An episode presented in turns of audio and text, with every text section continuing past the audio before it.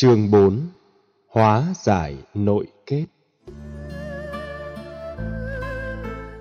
Phần lớn các mối quan hệ trong cuộc sống đều có ít nhiều nội kết, khiến chúng ta không được vui, không như ý và bị não phiền. Vốn các nội kết rất bình thường, nhưng nếu phản ứng thiếu khôn ngoan, làm vấn đề trở nên phức tạp. Bộ phim cao buổi Mỹ có tựa đề The Good, The Bad and the Ugly. Tạm dịch, người tốt, người xấu và người tồi. Nói đến ba nhân vật với ba cá tính. Người tốt, The Good, là người luôn luôn làm việc thiện, ngay cả trong tình huống bị lợi dụng. Và cuối cùng, anh ta trở thành người thành công. Trong khi đó, người xấu, The Bad, là người mang lại sự bất công cho cộng đồng và xã hội từ lời ăn tiếng nói y sẵn sàng lợi dụng những người tốt. Hình ảnh của người tồi, gì ugly thì tồi thật, phức tạp, thiên biến vạn hóa, khó lường trước được.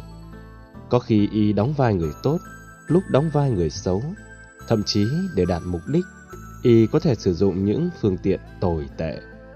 Ba hình ảnh, người tốt, người xấu và người tồi, được xem là đại diện cho phần lớn con người trong xã hội.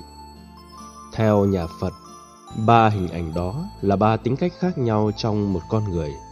Một người có những lúc rất tốt, lại có những khi rất xấu và tồi. Tu theo đạo Phật, có thể khống chế, ngăn được những nhân tố biến thành người xấu, người tồi.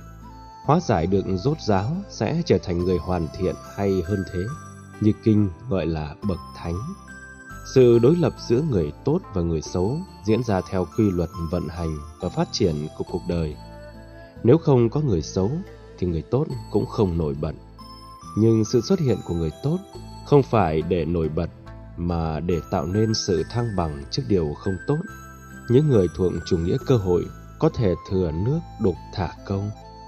Vì lợi ích bản thân, họ có thể dấn thân làm rất nhiệt tình.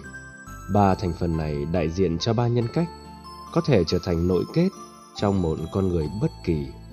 Nội kết đó diễn ra như trận chiến Do vậy, trước nhất, cần phải tự chiến đấu với bản thân bằng mọi cách để trở thành người tốt, chứ không phải kẻ xấu, càng không phải là tên tội.